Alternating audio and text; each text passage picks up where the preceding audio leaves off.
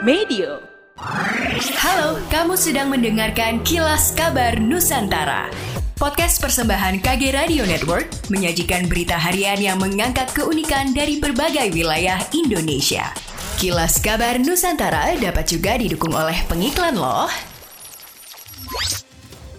Perpustakaan Nasional menyelenggarakan Lomba Perpustakaan tingkat SMA SMKMA sebagai program unggulan yang setiap tahunnya diadakan. Stella Vincowatak, Sekjen Forum Perpustakaan Sekolah Madrasah Indonesia mengatakan, lomba itu dimaksudkan untuk mewujudkan profil perpustakaan sekolah yang adaptif terhadap perubahan serta mampu menjalankan tugas dan fungsi berkelanjutan. Perlombaan berskala nasional itu dibagi menjadi empat klaster sebagai penyesuaian yang lebih merata sehingga nantinya akan ada juara juara per klaster dan tidak lagi hanya satu juara terpusat saja. Khusus di klaster 3 yang menaungi wilayah Sulawesi Utara dan Gorontalo, Sekjen FPSMI membocorkan terdapat sekolah yang telah memenuhi persyaratan dan akan siap untuk presentasi di kancah nasional. Pihaknya berharap melalui perlombaan ini tujuan yang dimaksud dapat tercapai sehingga akan terus meningkatkan kualitas perpustakaan sekolah di seluruh Indonesia. Budi Tarigan, Kepala BPN Bitung, terus mengajak warga Kota Bitung untuk memanfaatkan kesempatan PTSL secara gratis. Budi mengatakan ada empat lokasi di Kota Bitung yang berkesempatan untuk melakukan pendaftaran,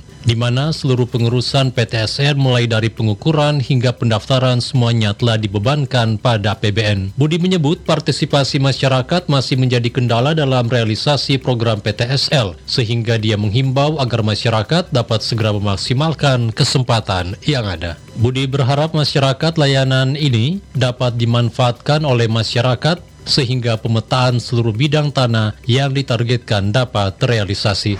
Demikianlah kilas kabar Nusantara pagi ini.